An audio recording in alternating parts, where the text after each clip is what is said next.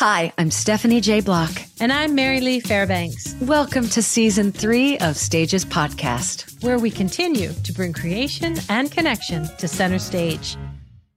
Hi, all. So, for this episode, we get to speak with Michaela Diamond, who opens up her spirit and her soul. She does speak about some complicated relationships with food.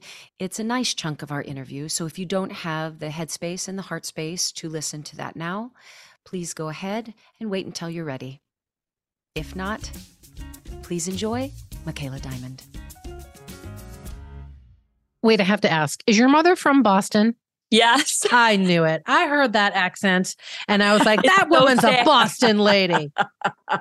it's thick, Mary Lee. Oh, I heard it. She said not. And I was like, not. not. She's from Boston. I want to meet her. A W T. Not. Yeah, it's exactly. not like that. so funny.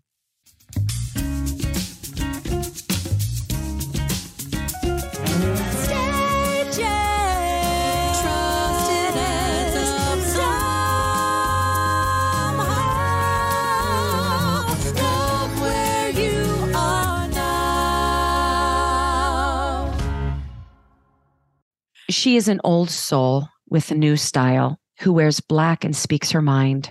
So powerful, she leaves her prints on everyone she touches because she is both a savage and a sweetheart. That's by S. McNutt. And I use poetry because our guest today truly is poetry. I remember vividly growing up singing and having people always comment, she's so excellent for her age. And I took a bit of offense to the in quotes for her age part because I just wanted to be excellent.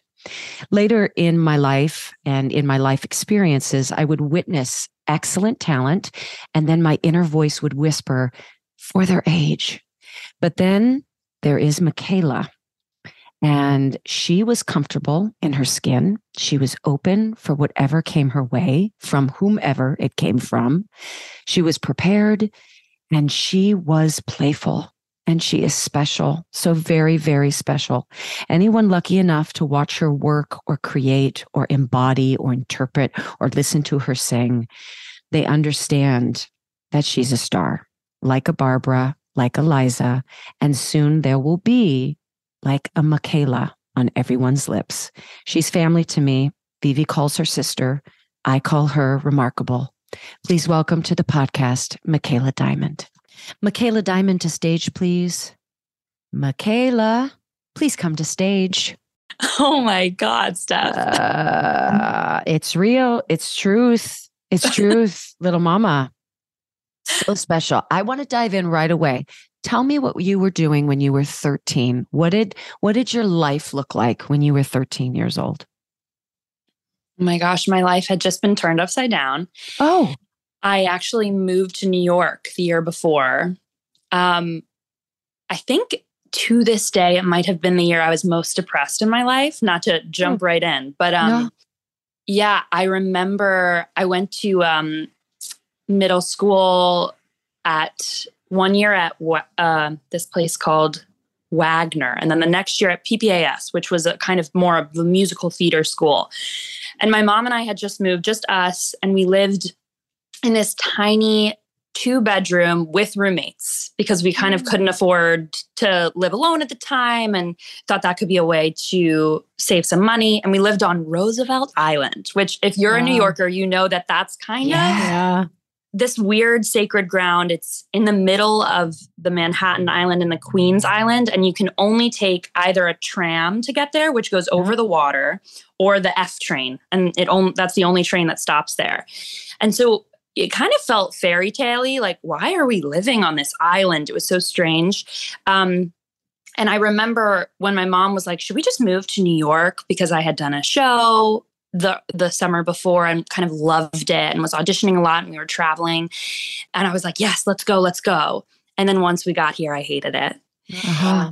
and she was unemployed and i didn't want to audition anymore. So we had lifted up our lives um, and got here. And then I didn't want to do any of the things that we moved here to do.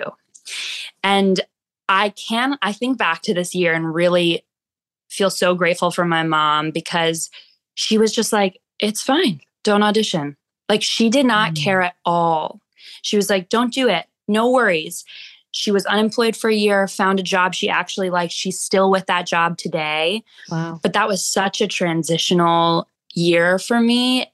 And um, but there was no blame. There was no resentment. No, there was ex- no, Michaela, are you kidding me? We just did all of this, uprooted our lives for what? No, and that was the wow. start of a very normal pattern between my mom and I, in which, you know, things in my life would come. For instance, like I got a full ride to Carnegie Mellon. That could have changed our lives, not having to pay for college, doing the thing I wanted to do at the top school in the country. And, sh- and then booked Cher just a mm-hmm. lab not the contract like only one month i was not going to go to school for and she was like perfect amazing like, I can't wait for you to still live with me and not leave. There's wow. always just been this, like, yes, and mm. what's next? And it didn't mm-hmm. matter. And it was okay. And it was okay that I was sad. And it got better once I went to high school. And, you know, she's, she's kind of that hippie, it's going to be okay. The question that I wrote down for you was, was about courage when I was looking into you online and I was seeing how curious you were, right? You were so curious about cooking, curious about women's studies, curious about psychology, curious, curious. And I mean, to me, curiosity is super powerful, right? Because mm-hmm. when you have the courage to dive into novel experiences, it teaches you how to see the world in a different way, right? And it's even proven that curiosity keeps you healthy, like physically healthy. It decreases high blood pressure and diabetes. It reduces dementia. Like all of these things is are, are, really positive and related to curiosity. And so, curious people they are they're innovators. They frame failure as a positive thing. And so, I was wondering where you got that from. And I see you got it from your mom. Ding, so ding, your mom's ding, just she's not afraid at all to no. to just have the faith to say, well, this is in front of us. We're going to go for this. And if and if it turns out to be something that we consider a mistake or a failure, all right, that doesn't matter. We'll learn and move on. Right. Where where did she get it from? That's a great question. And not to make this whole podcast about my mother. but she's be. so she's so worthy of it, guys. Um Mama Diamond. She is she is so brave. I've always thought that. I mean, there's so many stories I could talk about. One that really comes to mind, and as I tell this, I'll try and think about where she gets it from. But she was she like took a um, trip to Florida when she was pregnant, and she was pretty deep in, and um, it was like for this big family wedding that was happening there. She went on this like it was like a swimming pool, but kind of a whirlpool situation or whatever. And she knew immediately when she got in the water, something happened. Mm. And um, she went immediately to the hospital and she had miscarried and had to get an abortion to, mm. you know, make sure she didn't die.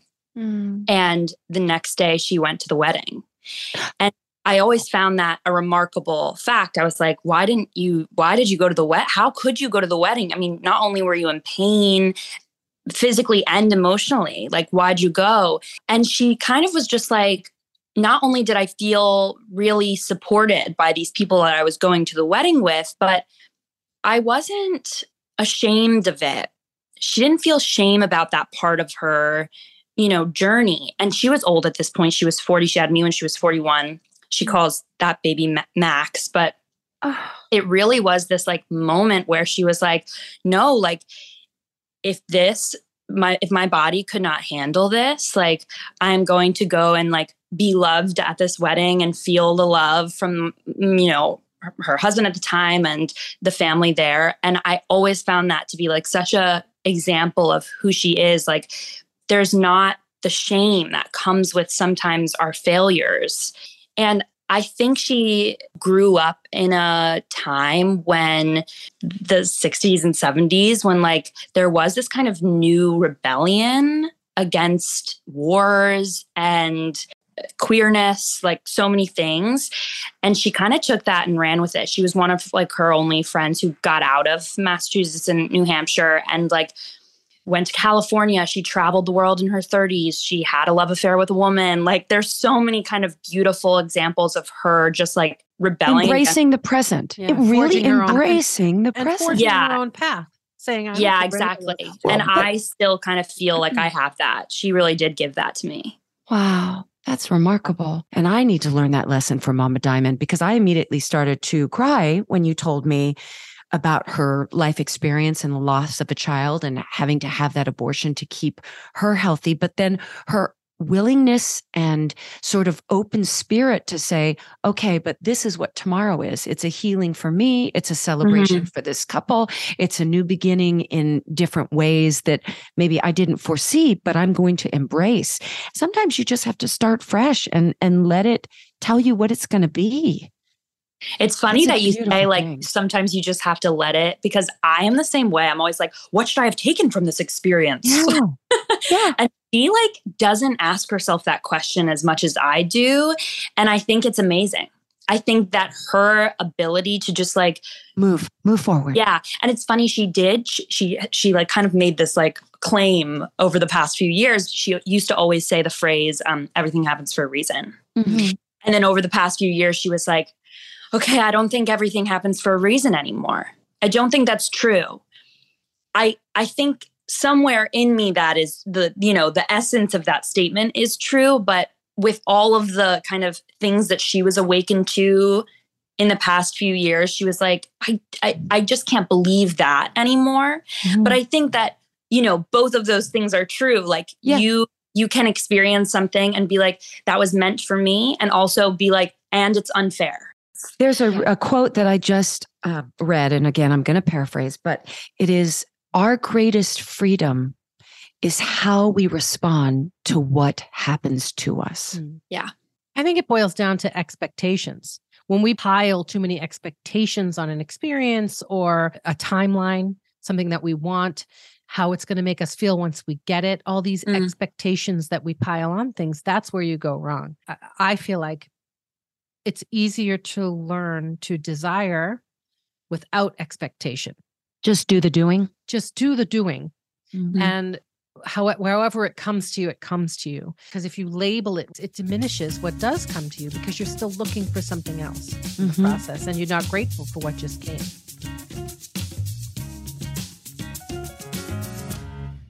Well, I, we can certainly, both she and I, I think, can certainly speak to the expectations of the Cher show, how that looked very different than, and some of it was far better than what I ever, ever imagined. And some of it was like shocking with how impressionable I was in ways that hurt me. Does that make sense? They weren't necessarily hurtful, but it just hit me in a place that happened to affect me at that time and date and where mm. I was in a real hurtful way. But after the Cher show, I remember having a conversation with you, Mick, and you were like, much like when you were 13, I don't think this is for me. I don't think this is the life for me. Right. And I am now going to learn culinary. I'm going to be creative and artistic through the culinary arts. Yeah, it's so funny. So much time has passed since then. And I've been thinking back a lot to that time because all of a sudden I've been so anxious the past few weeks because I'm starting again. And it feels like I'm diving into like a pool that I'm not sure I can still swim in. Oh, man, it did, it was amazing, I would say. Like that's it, it, and it was impressionable too. I think that whole time in my life was like, not only was I like growing up very quickly, there was a lot of pressure on me and I couldn't figure out if the relationship I had to myself, more specifically my body, was the relationship I wanted to have for the rest of my life. And because I, of the pressures that show business puts on yeah, and actors. To be fair, the pressures that show business put on me, yes. The patriarchy, yes. And also myself. Mm-hmm. No one ever, uh, just to put the record clear. No one ever said you need to lose weight. No, no one said that to me. Did I use the Cher show as an excuse to be like, I'm going to be really small now? Yes. Did it just like take over 90% of my brain space? Yes. And I think it just caused me to have so much anxiety. And I remember about halfway through the run, probably like three or four months in, I was over it. I was like, hmm. um, I'm done. Like, this is so much work to keep my body this small and like i don't think i want to do the work that work anymore it, Hmm. i think there's more important work that i should do as a woman Mhm. besides like do what everybody expects us to do and i think m- my relationship to food in particular because i did love to cook was becoming strained in a way that i didn't want and i would see older women not really in our cast they had like a beautiful kind of they all had families and like lives of their own but i did see other older women who thought the same way about it as me and i was like oh no no no no i cannot be 40 years old thinking about the, it like i do now Right. Like, Have I it consume so much of your space and It energy. consumes yes Yeah. and um and so culinary school to me i'm not sure at the time I consciously knew this all so articulately but i think i really wanted to go to culinary school to break down the rules that i had about food to oh. like courageously be like i am scared of food right now So let's unlearn. I'm going to go to school to unlearn. Wow. Exactly. If I go every single day and have to eat five cuts of meat, meat and pasta and and pizza and figure out how to make dough and bread and I'm gonna have to confront some of these fears and mm-hmm. literally learn that if I have pizza, I will not blow up and forever blow up and blow up and blow up. Like our bodies are meant to have food and nutrients and food. Yes. Do you think that this conversation between and the the relationship you had with food would have looked different if your debut was Seussical the musical, but because you were going to be compared to this singular otherworldly type figure as we know as Cher, that that was informing what you had to do in the moment. And not to mention the costumes. Well, the sure. costumes were teeny tiny, right? So, Yes, yes. course. yeah. Do you think that would I have looked do. different, or do you think you still would have put those pressures on you because it was Michaela's Broadway debut and you wanted to enter the scene looking and appearing in a certain way? Uh, no, I think it was the show and Mm-hmm. the costumes and her Mhm. and looking at her tiny ass body for Mhm. a year straight, you know, doing research and stuff. I will say that I'm really glad it happened early in my life. I'm so glad I don't have to do that when I'm 28 and learn all of it then. Like I do, I have to say, like, I feel so, so lucky that I was able to be like, here is this thing. I don't like my relationship to my body. I'm going to go fix it.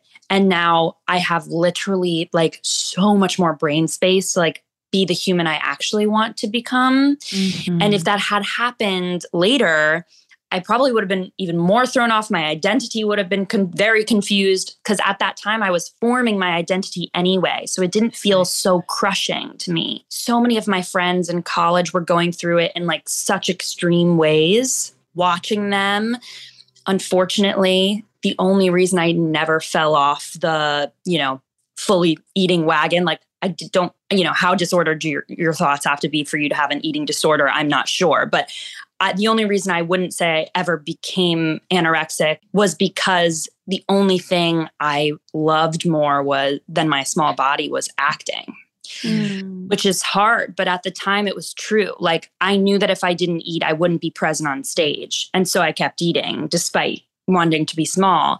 So you know, yes, I think it was because of Cher. Yes, my costumes were absolutely insane, hmm. and I just wanted to feel like I was acting my best. But we also were not doing a movie. We were not like musical theater is heightened. And I've had this argument with certain actors of like, do we have to transform into these people we're becoming? And unfortunately, we are just not being paid enough to like literally make our bodies as big or as small as the people we are playing. Like it has nothing to do with it. It doesn't fucking matter. We did Cher for well over two years when you're thinking about the Hmm? workshop and Chicago and Broadway. That is not sustainable. It is not healthy. And I will say, I, I don't know if I define it as a disorder, but there certainly was a relationship that caused friction in my life. You know, I've always been uh, one to look in the mirror and not necessarily be pleased with what I see. My voice inside was, you've got to be a mom. You have to have energy.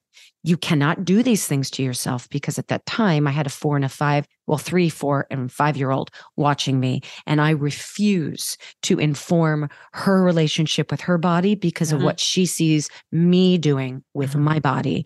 But did everything change for me? Was I doing Pilates three times a week? Yes. Would I make sure that two out of my three meals were juices as opposed to actual food? Yes. Will I ever do that again? No. For my lifestyle, I could not subtract three hours a day from my family, my child, and and the things that I truly enjoyed doing. Well, it's really interesting because I, I just had the conversations very similar to this with Bonnie. Bonnie. Milligan. She said something, it just stuck with me. It'll never leave my mind. She said, as women took power in their life and in the world, society demanded that we get smaller and smaller and smaller and smaller to do so. Just Mm. a fascinating observation by her. And it rang really, really true to me. But then I look at Emma Thompson, who's out there right now going, There is not another day in my life that I'm going to feel bad about the way I look. I'm going to eat it if I want to eat it, mm-hmm. as long as I'm healthy. I don't care. If you don't like the way I look, don't look. And I love her. Like, I just think she's, she is taking aging and saying, I'm going to do it the way I, my body needs to do it in a healthy, happy way, period. And if you don't like it, I don't care. I love her sure. too. Oh, I think that also stuff like you've known this for a long time, but I want to be a mom more than anything in the world, more than any award, more than any anything.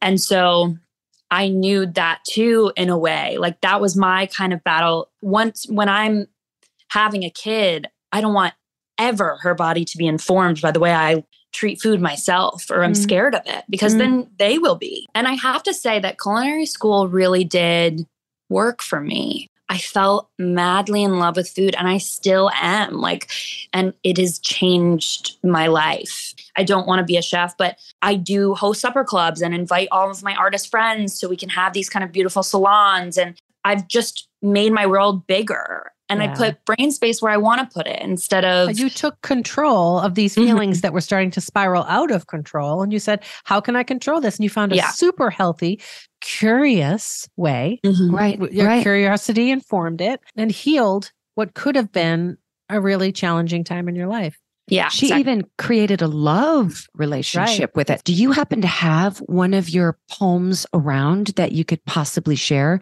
When Michaela cooks, she also will create in words. Do you have anything that you feel comfortable sharing with our listeners? yeah, of course. I mean, I have literally hundreds on my phone. no.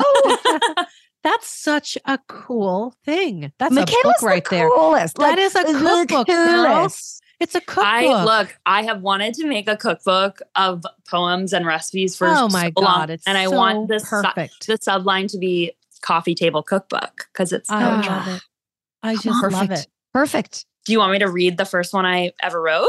This was January 3rd, 2018. Oversalted. I tend to oversalt things. I've always thought this is because I cry so much and crave salt to come back into my bones, into my bloodstream. I'm scared some days of the sodium buildup, and other days I am not scared.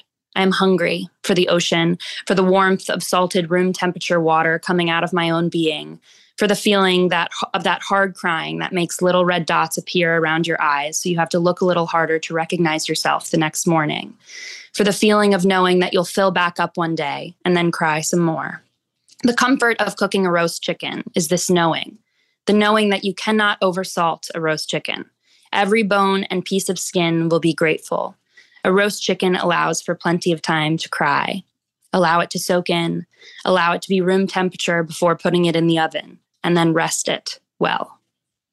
oh my god Holy crap. that's amazing Do you see what I'm saying? Like she's brilliant, not for her age. She is brilliant. That's amazing. I used to teach yoga classes and I used to talk about the connection between the earth and the body, our human bodies. And one of the ways that we're connected is in the second chakra, which is it's water. The element is water. Mm-hmm. And the same salt to water ratio that's found in a teardrop is found in a drop of ocean water. Yeah, I love that. Isn't that beautiful? I love that. So good. Um, Michaela, can I ask you about your father? Is that okay to ask about? Yeah, of course. I know you talk a lot about how it was sort of you and your mom, you know, against the world Yeah. kind of thing. Where was your father figure in your life? Well, it's funny the the early part of my life, my dad was by far like my favorite parent, all the things. Um, and he was such a great dad when I was younger, so playful, and um, he he's the theatrical one out of my my parents. I think I get a lot of my like extroverted um, hosting kind of things from my dad but my parents got a divorce when I was young. I was like six or seven when they separated, and I did it every weekend at his place and then back to my mom's. And then when I moved to New York, he didn't come with, which I think my mom took that harder than me because my mom was like, What? She's just not going to have a father figure now close by. And I kind of was like, I understand though, because that's home, you know? it's like, we're going to move here and he's going to stay there. Um, but the kind of older I got, the harder it was to connect. When you get older, you figure out why your parents got a divorce in the first place, for one.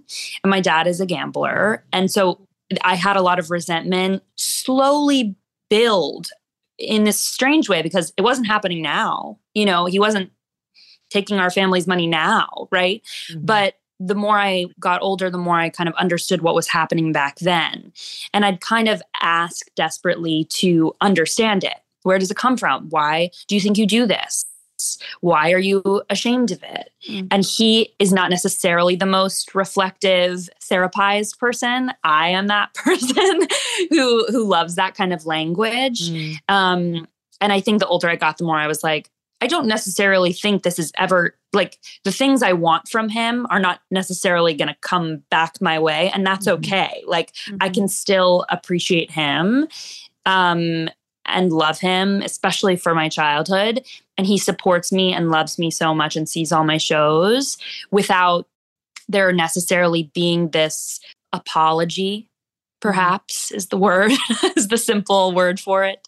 But yeah, it's funny the way, you know, I have made so many choices about him, about our relationship, and they confuse the shit out of me. And I mm-hmm. don't, I've kind of given in to this feeling of not knowing what our relationship will look like in a few years or in 10 years or, you know, when somebody passes, which is something I think about a lot.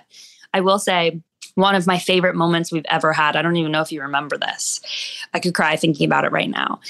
We had like just opened Cher, and I had th- the next day after we opened, I had my audition for a parade, which is crazy because that's come very full circle, and now I am doing it. but that I had an audition and I pretty much sang the material and and then left and then they were like, "Okay, you're starting in a week." And I was like, "Oh my god, okay." And we like I had just started 8 times a week and now I'm doing double duty. It was crazy. And then day we started on like a Tuesday, I think. And that on Sunday, the day before our day off, I went to you and I was like, "My dad had a heart attack." Oh. and I was just like not I'm not close with my dad. So I didn't know how to feel about it and he was okay and my his brother was with him, but I really was so confused. I was just like do I go see him? I'm not going to call out. So, like, I could go tomorrow, but then I don't want to get sick for parade. And this is such a huge week for me. And traveling on the freaking Greyhound bus is not going to be ideal for mm-hmm. anything. I remember. And I literally, we were like about to enter, I think, for like a scene. I think we were at intermission and we were about to enter for the top of act two. And you were like, you were like, take the car, like, take my, you, you scheduled a car for me to go all the way to Atlantic City Hospital and visit him, see him, and then take the car all the way back to New York. And you were, and I was like, oh, I'm not going to do that. Like, that's crazy. And you were like, it's already done, like, paid for, fine. Like, you're going, you're getting in the car tomorrow morning. And I just like almost wept. Like, I couldn't believe it because I think you saw that I just like, I didn't know what to do. Yeah. You know, I was so confused and my life blew up within that week. And I think, you know, it's hard sometimes when like you get the snapshot of your dream and it's like, oh, I almost forgot about my family and and you know family's a tricky word like i'm an only child my mom and I are really my family and of course he he is a, literally a part of that but in that moment I was like who do I want to give my time to? Who deserves to have my time? Who deserves mm-hmm. for me to travel? It is a question, you know, it's always been a question for me. It's never been family first. It's been my mom and I first. like everyone else is a question mark. And I get to decide when I want to give them my time. And I had no idea what to do. And you just made the decision for me. And I will never be able to repay you for that moment. I really was so, so grateful.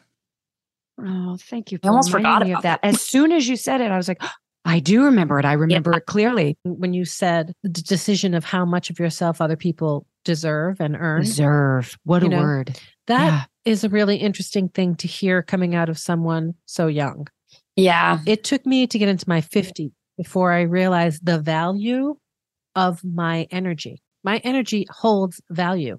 And I had a relationship with someone who I was very close with for a long period of time, mostly in raising children together. But this person took a lot, took a lot, took a lot.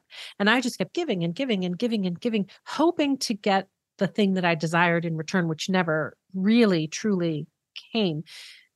And I, the relationship hasn't dissolved, but I've definitely put up boundaries and and separated myself. And I remember going to bed and asking myself over and over and over, what role did I play in this? What do I need to learn? What do I need to learn? Because I didn't want to repeat it. And I woke up literally hearing a whisper in my ear, and it said, just because someone takes everything you give doesn't mean they received it with the value that you had intended. It was just free oh, crap. It was right. just free. Who doesn't take yeah. free stuff? That's right. And I went, my energy is not free. It's not free. And that mm. was a massive lesson. And I wow. was in my 50s when I learned that lesson. So the fact that you seem to have a grip on that lesson in your 20s is it's remarkable. Remarkable and really, really powerful for you. Seb crystallized something for me too. And he said, Look, there are so many people that love you, Stephanie, and so few that know how to love you because we all receive it differently. Like I can look at people and go, my God, they do. They love me so much. And yet it's not the way in which you just said, I am able to actually see it, feel it, absorb it, because their way of loving is significantly different than the way I love, right? Love looks different to different people. Mm-hmm. So let's just take, um, I love you so much, but I vote this way. Well, then guess what? You're not loving me in the way I need you to love me because you are showing your love by actively working against who I am, what I believe, and who I love. Such tricky waters, though, because from their perspective, they're thinking the same way. And then all of a sudden it's us and them and you and against. It's so difficult. But that word so, deserve holds that when, I think when you right. said who deserves, who deserves, my time, my energy, my love, that becomes very personal and you can choose. And so, you can still care for people who may not deserve certainly. your love. You can still wish them the very, very best. You cannot wish them harm or unhappiness. Nope. nope. But they just don't get to have a piece of your energy. That's right. Access the way they once had the access. And that's, that's right. that was very empowering to me when I finally internalize that in my life. Do you feel it's, you're able to be in this industry, Mick, and be able to do that? God, that's a hard question. I think that part of what I learn, I'm learning a little bit is that sometimes it's not even about the piece you're working on, it's about the people that are in it. Like that mm-hmm. makes up so much of the experience. And if you can find a few people to be there for you who kind of like give you more to give out, you know? Right. Because that's, I think, part of it, right? Is this like, who deserves it? Well, it's like, well, am I filled up enough to like decide? It's funny hearing you guys talk about it. The way I think about it is I'm thinking like myself. I say that all the time. It's like, it's this idea that we look at others and we're like, why aren't you doing that thing?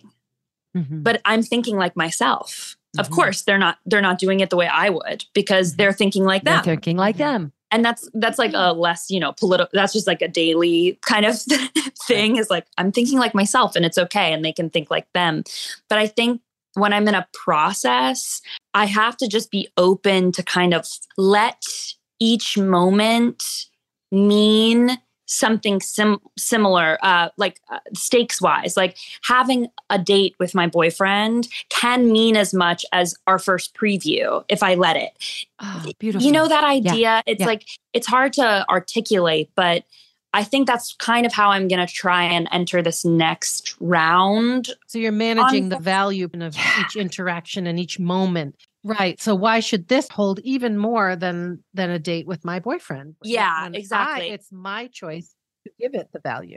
And yeah, it like may. Like of course there are going to be moments that feel bigger than others, but I think if I hold them all at the same um worthiness level, mm-hmm. the the anxiety I feel about the one that maybe is bigger than the date will mm-hmm. actually start to come down um, so that I can breathe and live my life. Yeah. But I'm scared. I mean, gosh, it's just like literally every time I'm like, do I remember? Am I going to be okay every day? I'm like, oh God. Am I going to be okay? Well, that's a, a mighty big question. Mighty big question.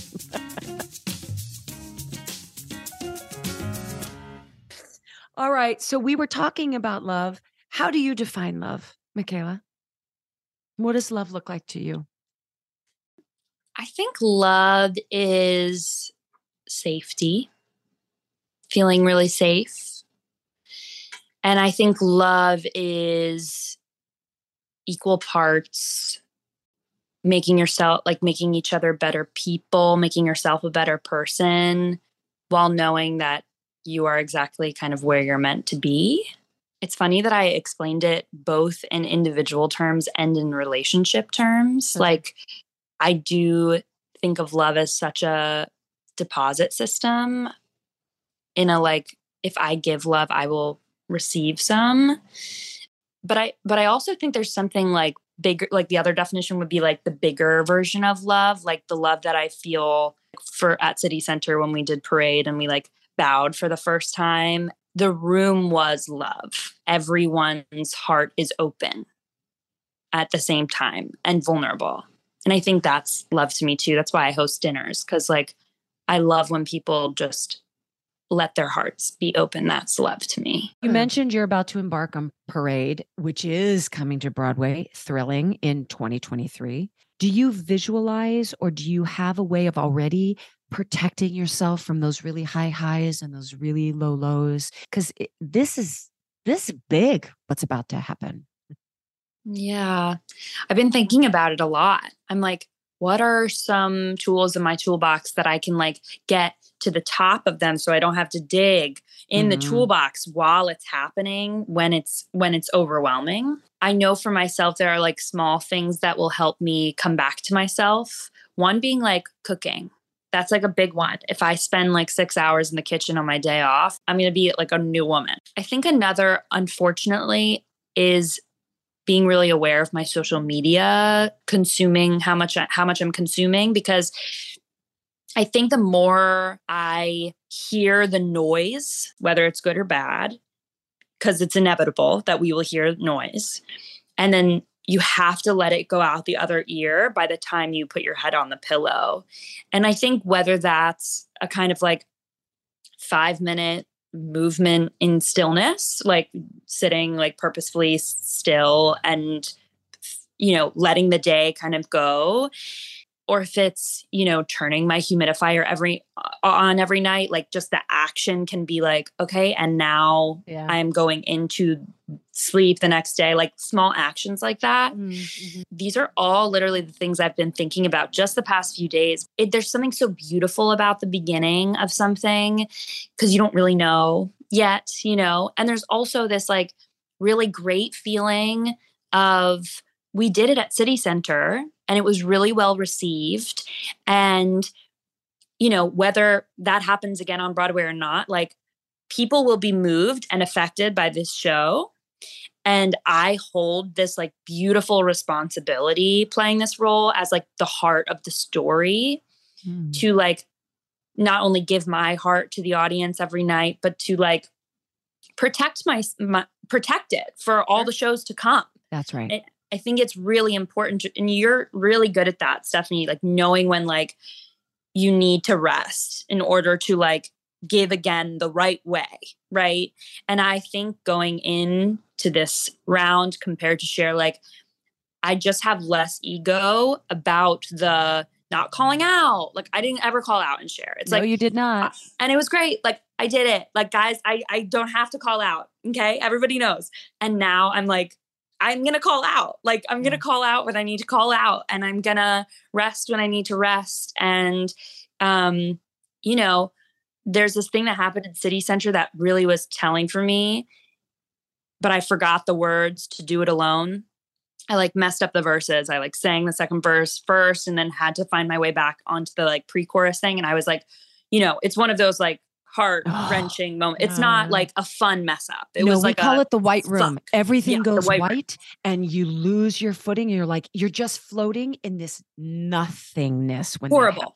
Oh, And the white room for me either happens for two reasons. One, I'm zoning out because I'm bored, or two, it's because I have dropped into the material Mm. so much that I am present to the point where I I don't have the muscle memory yet You've to lost yourself. fund Yeah. the next the next Yeah. line. Yep, yep. And that's what happened when I did it at City Center. I, I think it was just the fourth show. I finally was feeling comfortable. So I dropped right into the material, felt more present than ever, and then went up.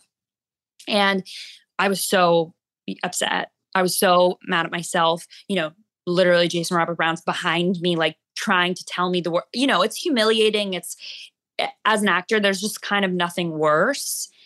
And I remember being off stage and I was like, oh my God, I, I can see the choices in front of me. Like I either I can be really upset for the rest of the show and after and be mad at myself.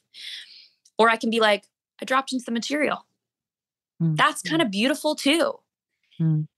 I was able to like fully inhabit this woman who I've been trying to inhabit. Like this has been the goal. We had 10 days of rehearsal. Like, Right. so what? You went up, you got back on, you know?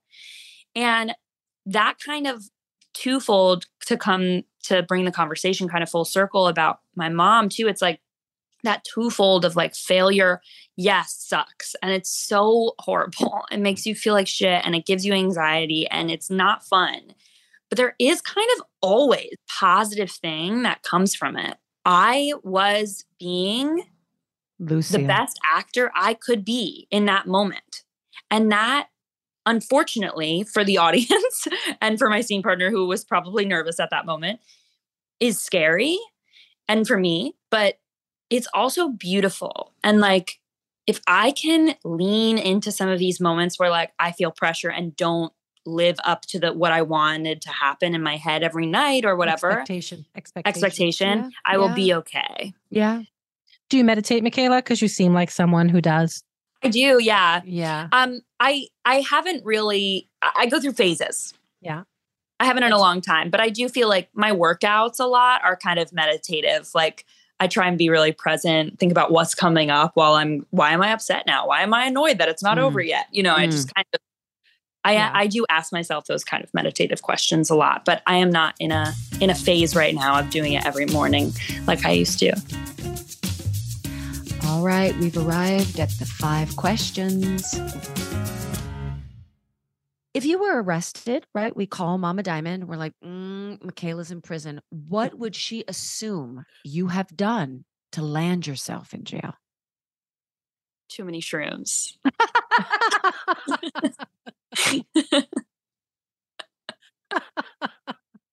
Says the Cheshire Cat.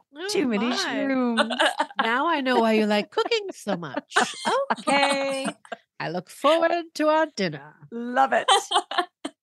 All right. We walk into your closet. What is in there that you will never let go of? this gorgeous suit, like full suit. But also, my second choice for this question would be Stephanie. I don't know if you remember this. Still have it in a box in my closet. We'll never. I try it on maybe five times a year. It's this gorgeous, I think Armani. Oh, it is. It's Armani tube Black Label. top Yeah. with a zip, sparkles, gorgeous, fits me like a freaking glove, oh, baby. Oh, and it was man. Stephanie's hand me down. I used to back in the day. Oh my God. Yes, it's it's a gorgeous piece. It will soon become vintage, which will make it more delicious. But she looks remarkable in it. And I couldn't even, I mean, it wouldn't fit around my thigh at this part of my life. Okay. If you could have a, a special power, worldly, otherworldly, what would that be? I think to have like a crazy food palette tongue Oh. where like I oh. can like taste everything. like I could taste what butter is more expensive. Like I don't have that. Do you know what I mean? Does anybody Yeah. have that? Do people actually? have Yes. that? I mean, there are some Oh. chefs in the world who like have amazing tongues who like that's why they're good because they can like taste different combinations of food that are amazing that w- we would not think of normal oh, muggles. Wow. If you could go to any era, what would it be? I think the the 50s, maybe the Rodgers and Hammerstein era, I just would have been so good. I would have been a star. Yes, you would have. You already Yeah, but like but my okay. voice, like it sits right, like it's all low. There's no really belting. It's all like mixy and beautiful.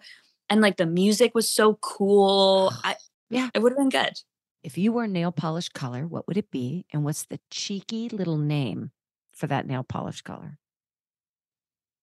God, I wish I thought I had so much time for this because it's so good. Uh, I like think about the people who make these names for like nail polishes and lipsticks, and I'm like, I want to be you. I think I would do a light pink that's almost has some sheen to it, Mm.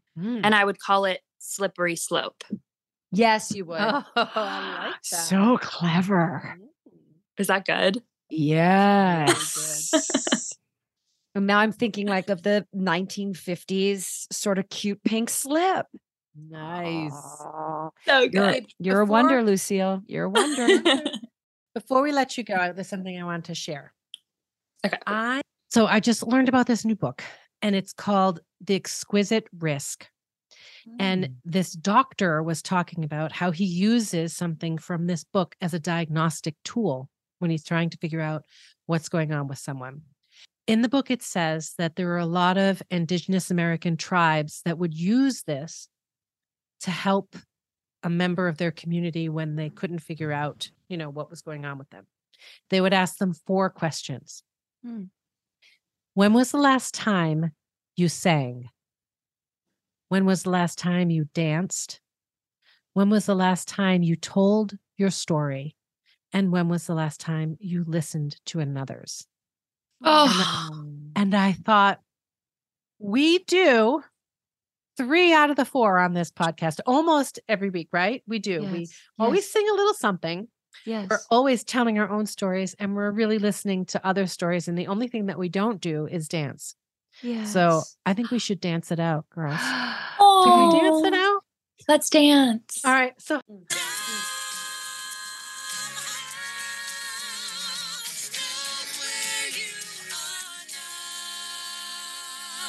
But I don't. Yeah. Right? I think we need to dance it out at the end of every show from I now on. I think that's so great. Isn't that beautiful? Yes. I love you all very, very Micaela, thank you, thank you, thank you, thank you. Thank you. Thank you. I love thank you. Thank you. Love. And now here's what struck a chord with us. So this human, I just I, I love her. I loved her from the second I met her because I truly have not been in a workspace or a rehearsal space. No, that's a fib. The only other person, the only other person, Annaleigh Ashford. I met her when she was 19 as well. And I stood back and went, Whoa, how does this human have all this sort of uh, awareness and yet still open for Yeah. direction and flexible and playfulness and takes all the notes, is consistent with every performance. There was a maturity there.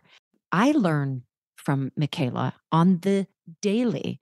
You know what I loved? I loved how she is so self-aware that she saw something unhealthy heading down the pike and took complete control of it in a Mm. super creative and open way and started cooking classes and then writing poetry about her cooking and it makes me want to go study cooking and like start to love it the way she really loves it and it becomes this thing you share with people and like a communal gathering sort of thing I don't know. But to invite it into her life when it was something that she deemed as, I'm taking some liberties, but she deemed as the enemy.